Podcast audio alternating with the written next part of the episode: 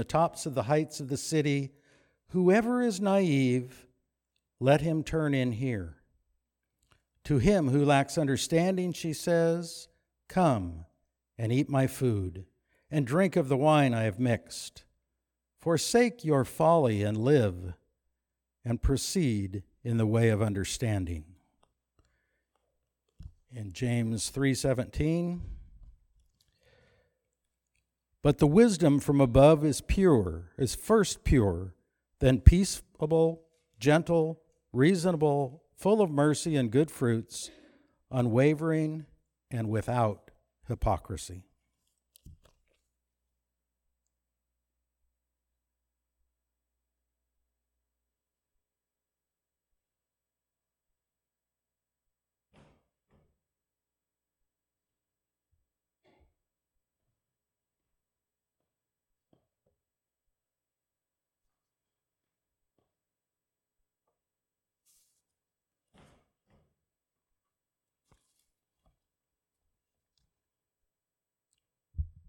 Good morning.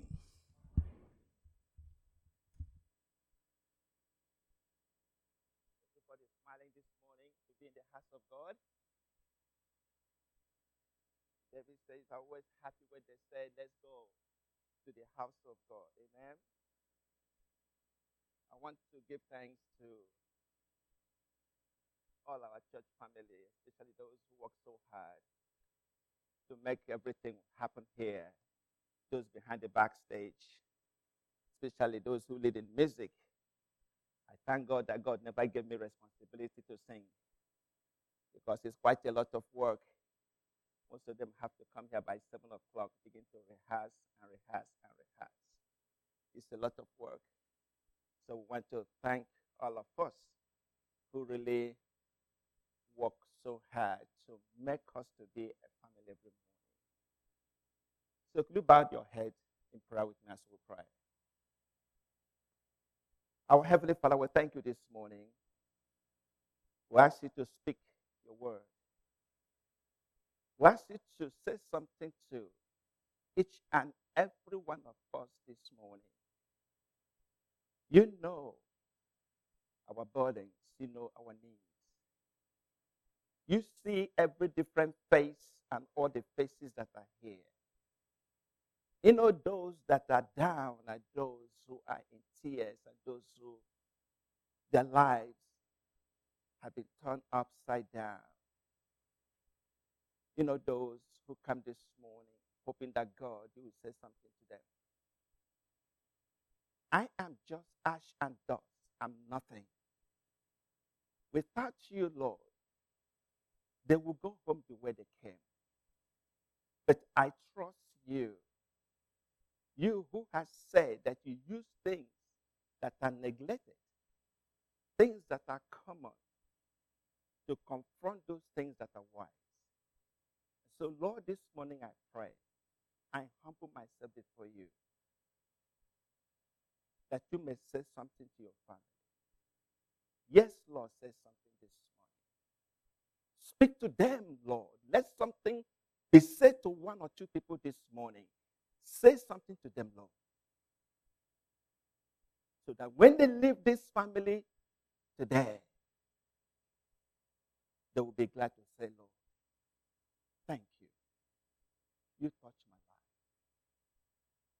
Have your way this morning. In Jesus' wonderful name we pray. Amen. Amen. For the past three Sundays, you'll be seeing out on our bulletin. You know, I'm a kind, if in our church in Nigeria, if I get to Nigeria today, some of the people, young men, young women, some who were born into my hand, those who are dedicated to the Lord.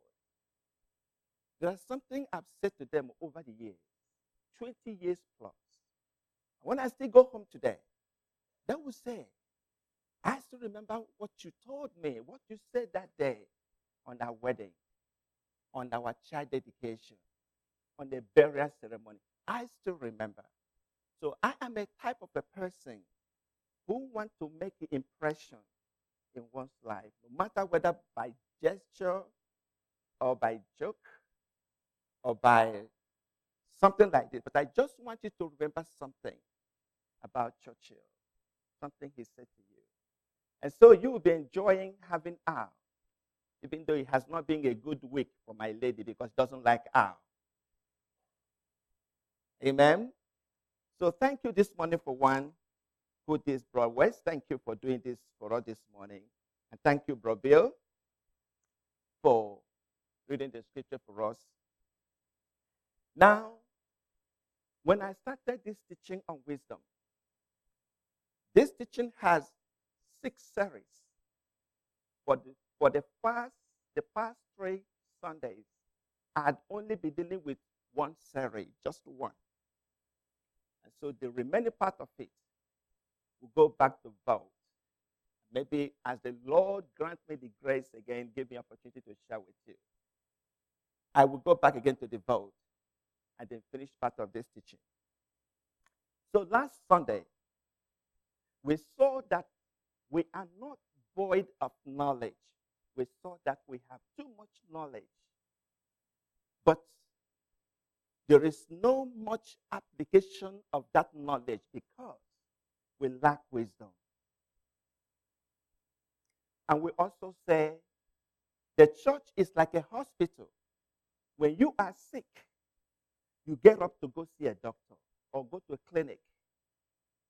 When you go down there, you want your doctor to do something to get you better.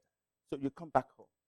And when you come back home healthy, with all your prescriptions, with all the diagnosis or whatever the, your doctor tells you, you feel, yes, I am really happy. My doctor is a good doctor. So I say that church is like a hospital. There are a lot of wounded people around our communities. Sometimes when people are hurting, they want to go to church or they want to pray. Then I said, How will it be that all these wounded people, when they come to our church, like this morning, and maybe hoping that by the time they leave the church, God going to say something to them. Then by accident or out of lack of wisdom, a word goes out from this altar because each time we are here, we are firing a bullet. We are firing a bullet. But we want to make sure that these bullets are bullets that brings healings. Not, we are fishermen, we are not hunters. Hunters want to get their meat dead. But a fisherman wants to catch his fish alive and bring it home and clean it up. And so God has made us to be fishermen. And so when we speak from here, me or anyone, our announcers, whoever comes to this place, that what we say from here matters so much. We don't want to wound somebody that has been already been wounded. Because Jesus said, if any of you will offend this little one, you see, it, the best thing for the person to do is to do what? To hang a stone, a grinding stone on his neck and go and drown in the water because we wound somebody. And that can happen. Why? Because there was no wisdom that was applied by that word. So, wisdom is very important to whatever we do. We also say that church has not changed. What the church was when Christ was here is still what church is today. The problem they had the same problem we are having today. But what continued to change is the way the early church the way they handled their problems, to compare with us today who are New Testament church, the way we try to solve problems. Because church is a spiritual thing. Sometimes you want to use human wisdom, it doesn't work that way. Because church is something spiritual. And so, men who ran this race before us in Old Testament, both in New Testament, you see that most of them who did well were men or women who approached God in this act of wisdom, understanding how God works in the life of man. And so that was what I said last Sunday. Thank you, Bro Bill, for your text this morning. I have loved this text so much. You've been reading it for the past three Sundays. Proverbs chapter 9, verse 1 to 6 says, Wisdom has built her house. I said that wisdom, Bible didn't say money has built a house. Power has built a house. Knowledge has built a house. No, it said wisdom has built a house. And a house can be spiritual house, could be a physical house. What do I mean by spiritual house? It can be a church like this. We all need wisdom. Our leaders need wisdom. Our Sunday school teachers need wisdom. Everyone who comes here need wisdom. The Bible said that wisdom has done what? Built a house. Even if you have all the whole money, you will have all the resources you need to build a house, you still need wisdom to know how to use that money well. If the wisdom is not applied, you will see that you will have problem in building that house. And so the Bible said that what wisdom has built a house. In James chapter 3, verse 17, where we read, he said, But wisdom that comes from above is what? Is first of all pure. So he said, Wisdom comes from above. And he said, The wisdom that comes from above is what? Is pure. Who give this wisdom? It's God. Because it comes from above. It comes from the Father. He said, It's the pure wisdom. It's not crafty. It's not the wisdom that exploits. It's not the human wisdom like what you see today in our society. This is what? The wisdom of God. Because it comes from above, it's pure. And there's no way we can be talking about wisdom for these three, four Sundays without talking about Solomon. In Nigeria, there is an aptitude test or a mock exam when you are in a primary school sometimes you take such kind of exams in that exam it's a multiple question. I remember still remember some of the questions we took when we were in the primary school. They will set a question and they say as wise as who? They will give all kinds of names there. Then if you are a child that has been raised from from godly family, from reading the Bible, you will know that is as wise as Solomon. Solomon, the Bible says, in the whole land of the east, there was no one who was as wise as Solomon. The Bible says, if you bring all the knowledge and wisdom in Egypt together, he says, it can never be compared with the wisdom of Solomon. And so Solomon was a very, very, very wise man. God blessed this young man with the wisdom.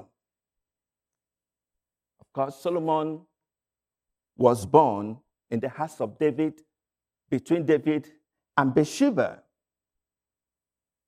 Solomon, the Bible didn't tell us how Solomon, how old he was when he began to reign, but historical study shows that Solomon was between 20 and 30 years when he became the king in Israel.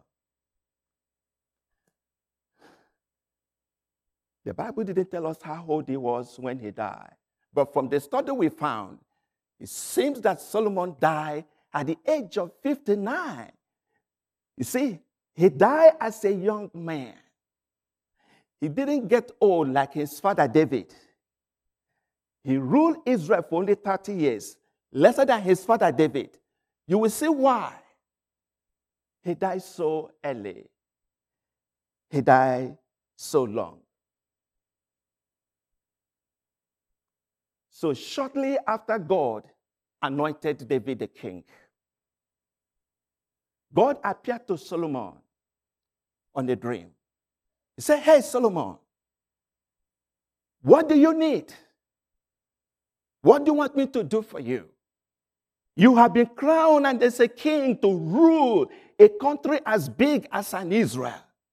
What do you want me to do for you? You see, God knows what we need.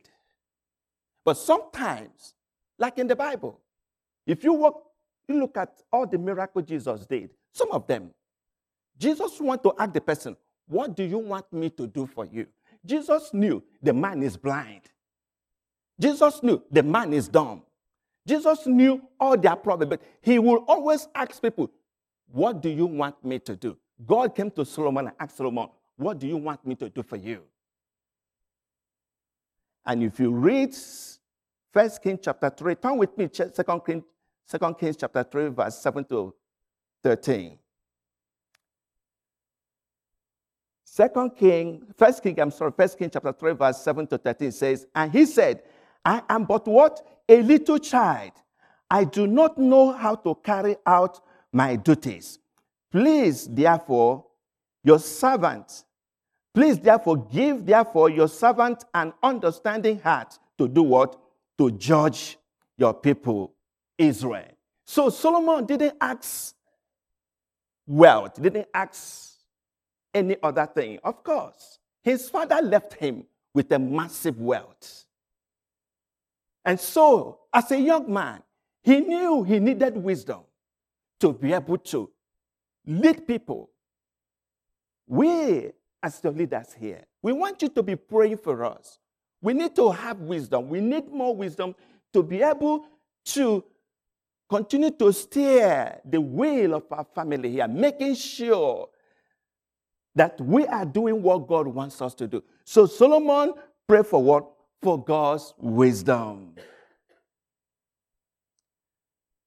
And God answered the prayer. You see, God answers prayers.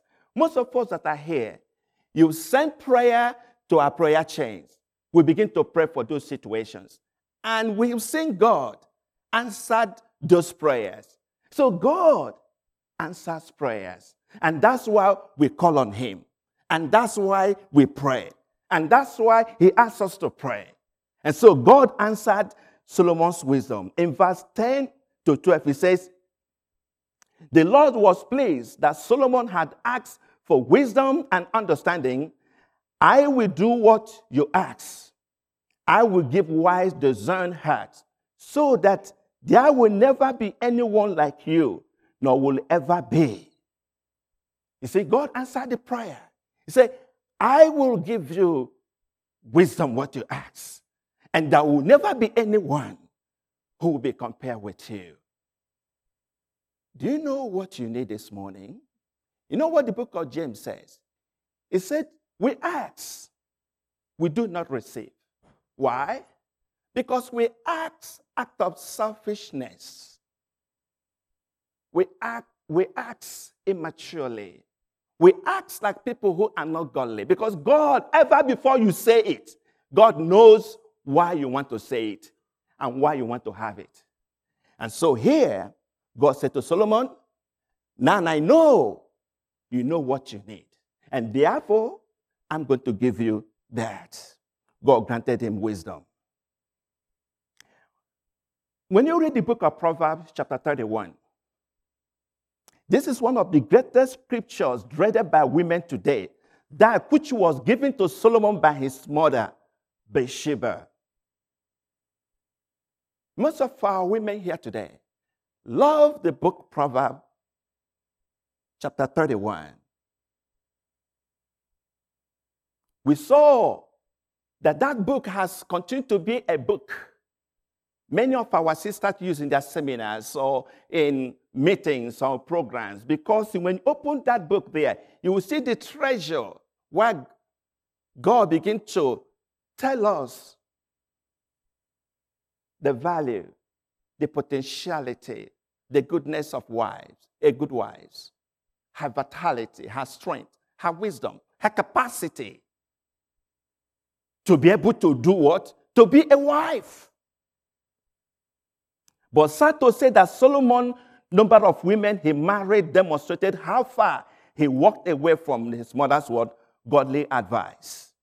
You see, it doesn't matter what we ask God, God will give you what you ask Him. But it's up to me, it's up to you what we do with that thing. So, God, so Solomon asked God for wisdom, and God gave him the wisdom. So, it's up to Solomon not to know what he will use that wisdom to do whether to serve God, or whether to serve himself, whether to give glory to God, or whether to give glory to Satan. Let's look at Proverbs chapter 31, verse 2 to 3. He said, Listen, my son, listen, son of my womb. Listen, my son, the answer to my prayers. Do not spend your strength on women. I want you to imagine Bathsheba, the mother of Solomon, one night and said to Solomon, My son, come inside. We want to talk. Sit down, my son, sit down. We want to talk. You see, I am your mother. I carry you nine months in my womb. I know what I had to go through when I lost my first husband. I don't know all the stories. But your father David was responsible for his death. He was a king. I know everything that happened here as a wife of David. And so I was asking God, God, should you give me another son? Should you bless me with a child? I want the child to be what? A godly child. He said, Listen, listen, son of my womb. Listen, my son. The answer to my prayers. Just, I want you to imagine when my lady was pregnant, when I was this time, during our early time in marriage. All our kids, every night, we lay hand on the tummy of my wife and be praying for miracle, praying for Miriam, praying for Freeman, praying for Millie Rose, that they would be a godly children, they would be godly men, they would be godly women. That was exactly what Bathsheba was telling his son Solomon, said, listen, ever before you were born, I was praying for you in my womb. I have a passion that God will give me a godly child. Somebody who will be a role model. He said, listen, we will see what happened to Solomon. We will see what happened and how he was able to derive from God, from the wisdom of his mother. This will lead us to three failures of Solomon. Failure number one marriage breakdown. If you read 1 Kings chapter 11, verse 1 to 2, King Solomon, however, loved many foreign women beside Pharaoh's daughters the Moabites, the Ammonites, the Edomites, the Sidonians, the Hittites. They were from nations about which the Lord had told Israel, You must not marry with them because they will surely turn your heart after their gods. Nevertheless, Solomon held fast to them in love. You see how Solomon began to walk away from the prayer the mom ever, ever prayed when she was in the womb. You see how Solomon began to walk away from the wisdom which God has given to him. Solomon married foreign women, married from nations. God told Israel, you shouldn't marry. He said, because if you marry from these nations, if you marry from this culture or this tribe, they're going to take you away from you worshiping your Jehovah God. Our young men and women who are still single, who are still hoping to marry tomorrow. Are you thinking about that? That man, that young girl, that young man, you want to be, you want to give your life to, you want to bring to be part of your family. Have you ever taken time to know what does she believe? What does he believe? What is his relationship with God? Because Solomon here, the wives, the women he married, took him away from God. He didn't only marry one, he married 700 women and he had 300 concubines. Those of us who have one wife, you know what it takes to have one queen in the house. That's a lot of work. And you know what it takes to have one king in the house. That's a lot of work. Then think about having 700 women, and another 300 again. So no wonder he died as a young man. No wonder. I grew up in a polygamous family. I know what it meant. I know how that destroyed my dad. He was always on the run from the family because he had two women in the house, having multiple children, every day fighting, contentions. But thank God for his mercy. So David walked away.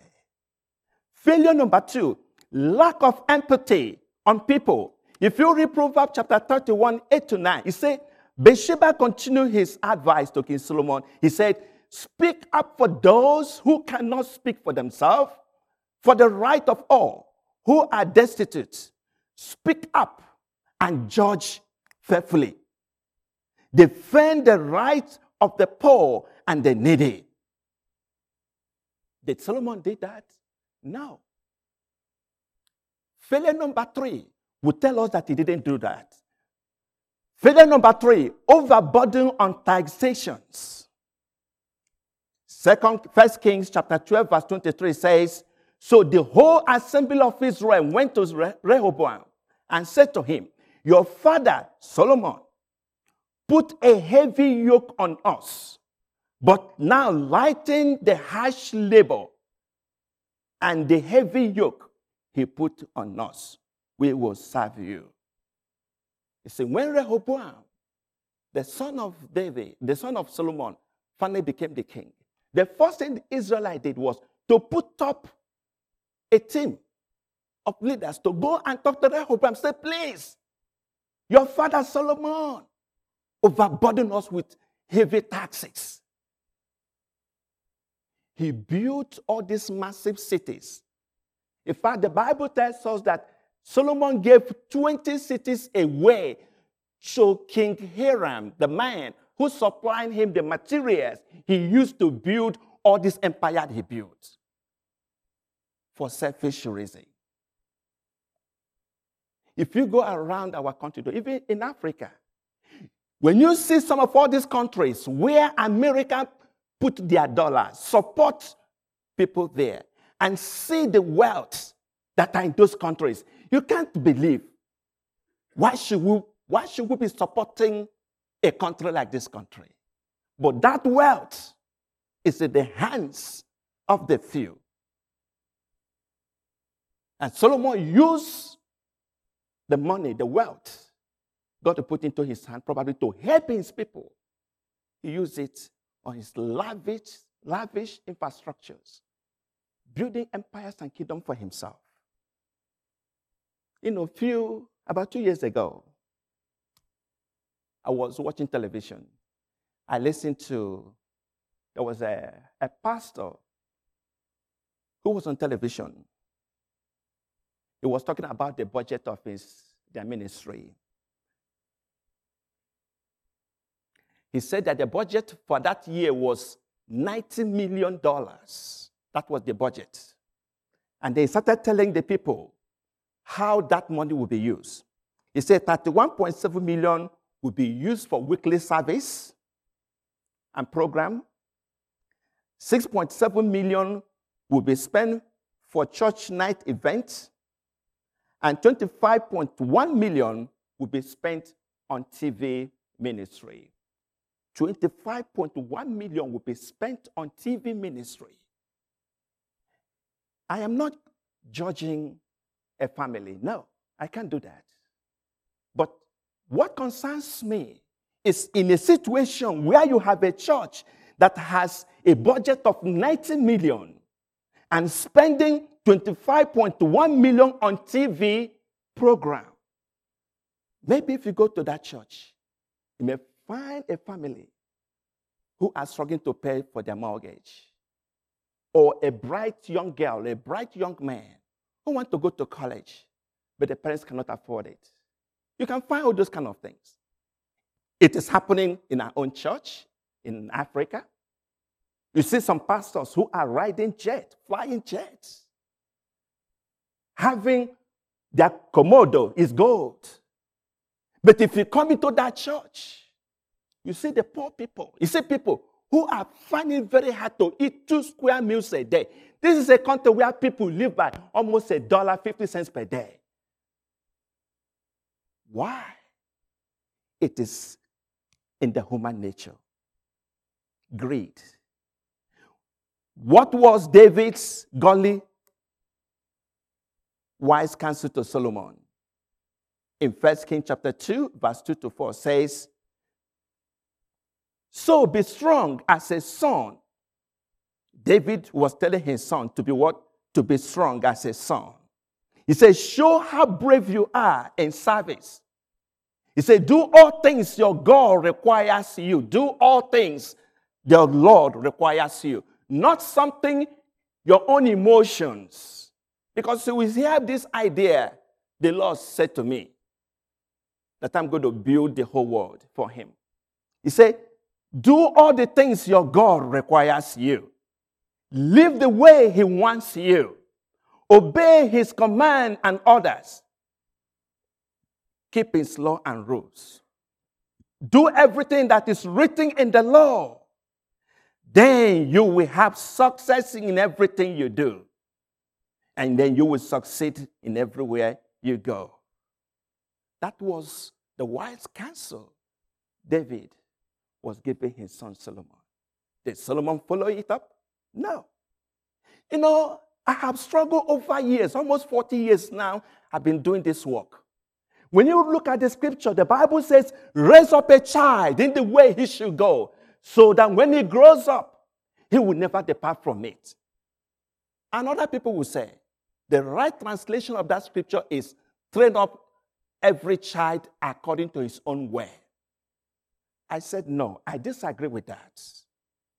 The Bible said that foolishness abounds in the heart of a child. You cannot train a child in his own way. Some child children are very, very manipulative. Some of them are very, very disobedient. You cannot just allow them to have their ways. So you have to. What did God say to Abraham? God said to Abraham, I know my servant Abraham, that he will command his children. He said, command. He said, You're going to command the children to do what? To follow me. Solomon walked away from all these things his father advised him to do. Today, if you're a child of God, a young man, a young woman, a father or a mother, what is your relationship with God? David did not only warn Solomon about or giving Solomon only wise wisdom, he also warned him about the enemies in First King chapter 2, verse 5 to 7 says, Now yourself, you know what Joab, son of Zeruiah, did to me. What he did to the two commanders of Israel armies, Abner, son of Ner, and Amasa, son of Jedah. He killed them, shedding their blood in the peacetime, as if in the battle. And with that blood, he stained the belt around his waist. He said, Deal with him according to your wisdom. Do not let his gray hair go down in peace, but show kindness to Barzillai of Gilead, and let them be among those who eat at your table. They stood with me when I fled from your brother Absalom. You see, David was warning his son again be care about the enemies. We have enemies today in the world. And the enemies we have today is even far greater than the enemies Solomon saw in his own time. It takes a culture to change a culture. If we want that picture there, that woman there, you see the one with the arrow, that's the woman there. That is Mary Slessor. That was a, Scotch, a Scottish woman who was born in UK, who came to Nigeria during the time when Nigeria was killing, practicing the culture of killing the slaves, or killing the twins, sorry. And so this was a time when this woman came. A woman who was raised in a poor family came to Nigeria. She was a Presbyterian missionary.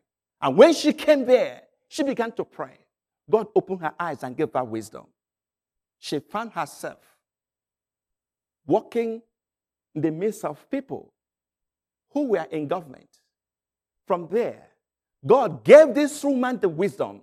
She began to speak and train and teach Nigerians that twin babies is a blessing. You can't kill them. That was how killing of twins. That was the woman who stopped that culture.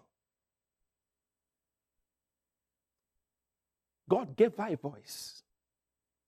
God gave her wisdom. She came in the entire culture and changed the culture of that nation through the wisdom of God. If that was still in practice when I was born, my mom would be killed. I would be killed because I was a twin. But that was the woman who stopped killing of, of the twins. She died in Nigeria. She buried in Nigeria. As leaders of our church here, it is our duties, it is our civic responsibilities to continue to warn the fathers, to continue to warn the mothers, to continue to warn the younger ones, boys and girls, our neighbors, about the judgment of God, about people who want to live against God's will. It is our duty. David warned Solomon about the enemies. We have three enemies.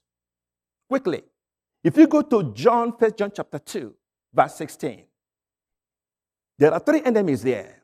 One is the loss of the flesh, the loss of the eye, and then the pride of life.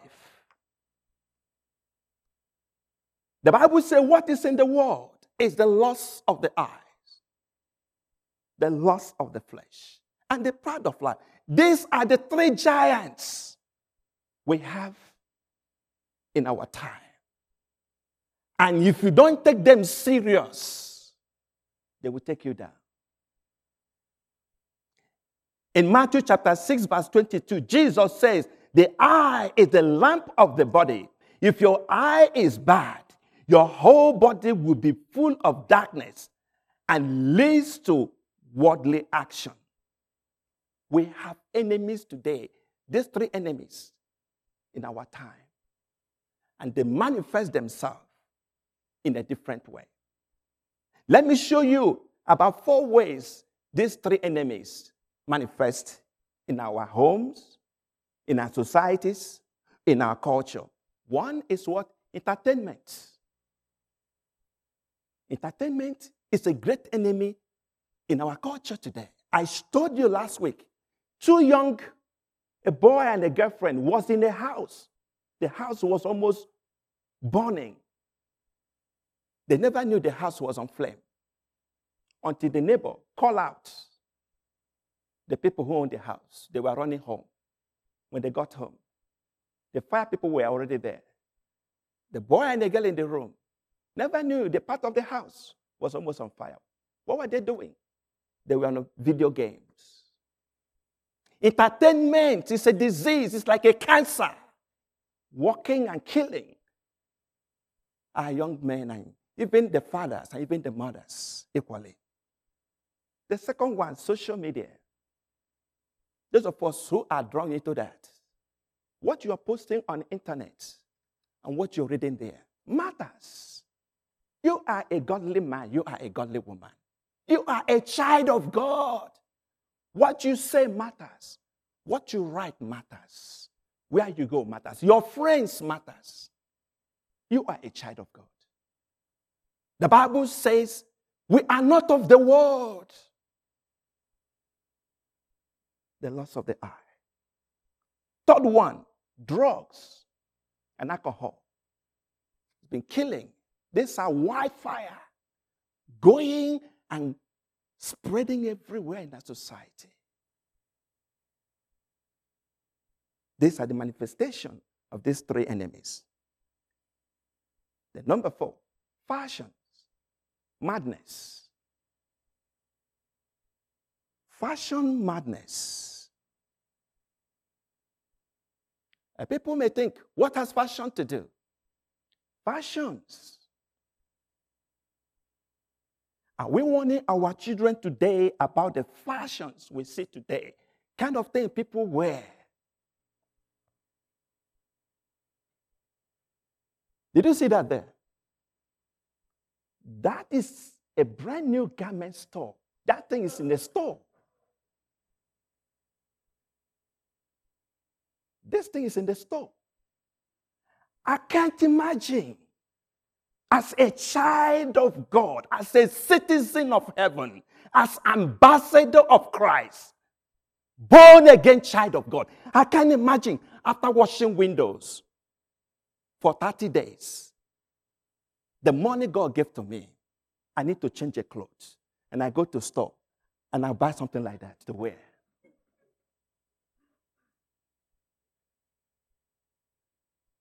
What does that mean? What message does that send out? I see even older people, moms and dads, wearing rags. In Nigeria, they say the only way you know a madman is the way he dresses. If you dress this way in Africa, they will know you're a madman. You are crazy. You are insane. I'm not kidding. You dress this way, people will be running away from you because this is the way. It's a rag. But people will spend money going to store. The only thing they will buy is this. Those of us who work in a company, companies have dress code rules. The way you have to dress. Something you need to wear, something you don't have to wear. Why? They want to make sure when you come to work, you look decent. Let's assume I'm a banker. I am handling your money. And you come to bank every day, you see me this way. What? What is this crazy guy doing here? Is he going to take my money and run? No, you want to dress well when you walk. Let's assume you are going to meet the president of the United States. Can you dress this way? You can't. But sometimes we dress this way, go around. Even sometimes come to church with the mind. It doesn't matter. Come on. It matters. Because it is what is in your mind you are showing outside. The way you dress reflect the thought of your mind. In Proverbs chapter 7, verse 10, he said, Behold, there met, met him a woman with the attire of a harlot with a subtle heart. Why did Bible give that phrase? When a, a prostitute or a harlot dresses, she dresses to attract. You can see her bodies. Just attract man or attract a woman, whatever. And so the proverb said, I saw a woman or a man who dressed like what? A prostitute. You are not a prostitute. You are not a harlot. You are a citizen of heaven. You are a candidate of heaven. You are ambassadors of Christ. You are a child of God. What you dress matters. What you wear matters. In the public place, in open place, it matters. Ephesians chapter 6, verse 12 tells us, it says, For the fight, for we fight not against flesh and blood, but against principalities, against powers, against the rulers of darkness of this world, against spiritual wickedness in high places.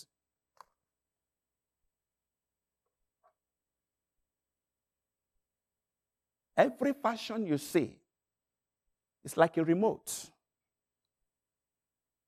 All of us have remote. You sit in your room, use your remote, kick him, kick him, kick him, kick him. You continue to see new things in your TV. Every fashion you see, there is somebody somewhere, you don't see him, that has a remote. And most of all these people are people who are satanists, people who are possessed by the spirit of lust. Only what it takes is maybe one kind crazy guy, a man and a woman. It could be, haven't you thought about some of all these electronics and gadgets we use today?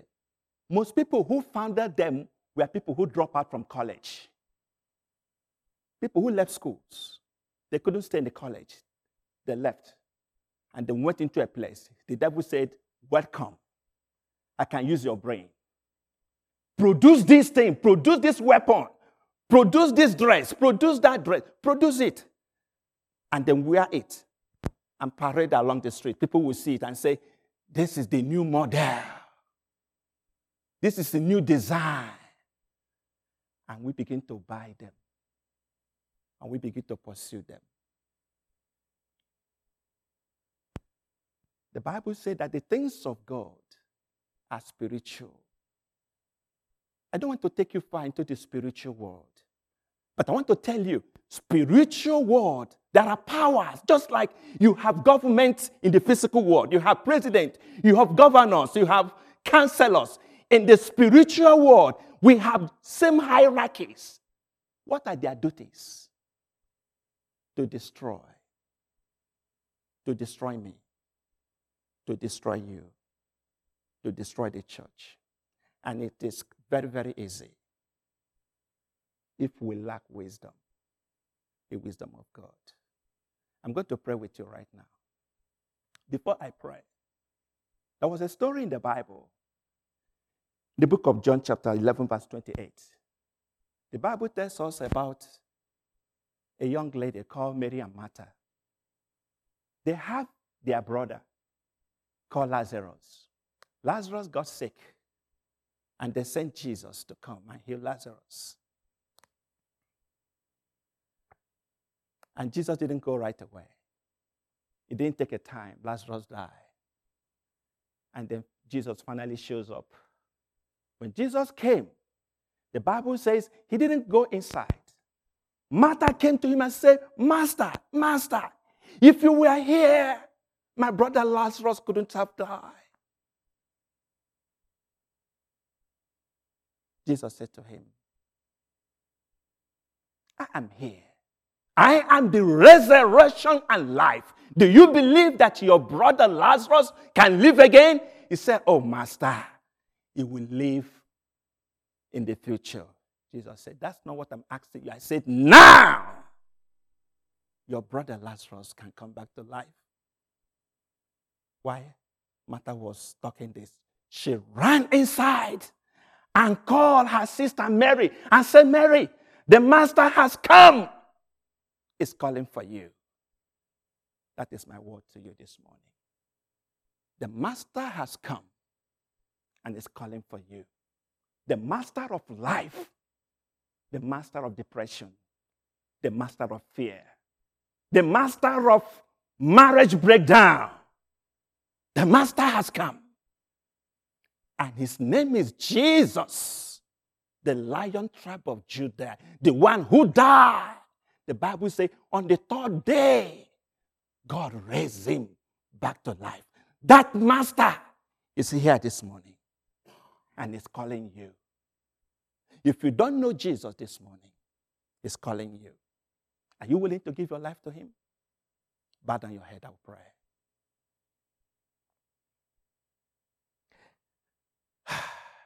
Our Father and our God, we thank you this morning. You are the Master, you are here.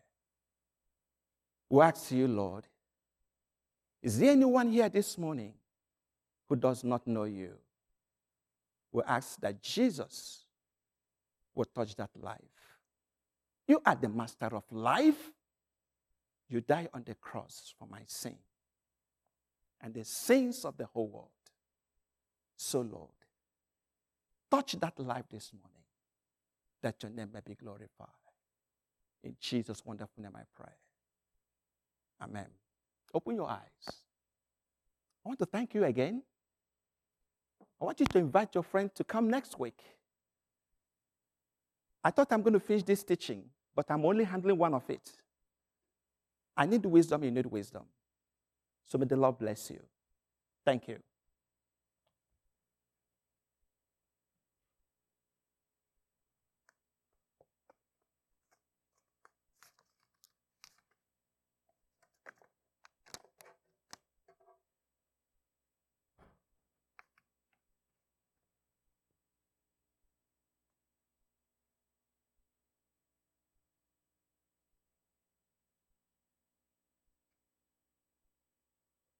For another message on wisdom.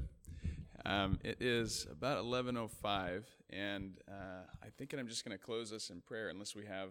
Is there any pressing prayer needs? Anybody? Okay. Why don't I pray for our suit? Oh, Jack.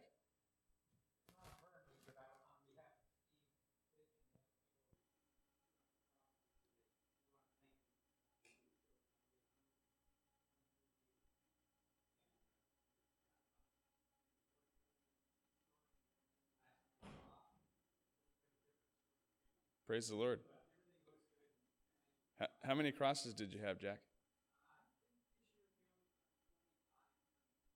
Only 2,500 crosses. Okay. All right.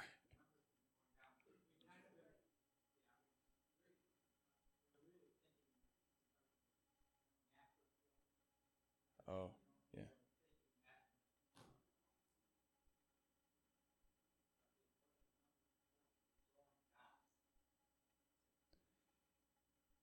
Okay.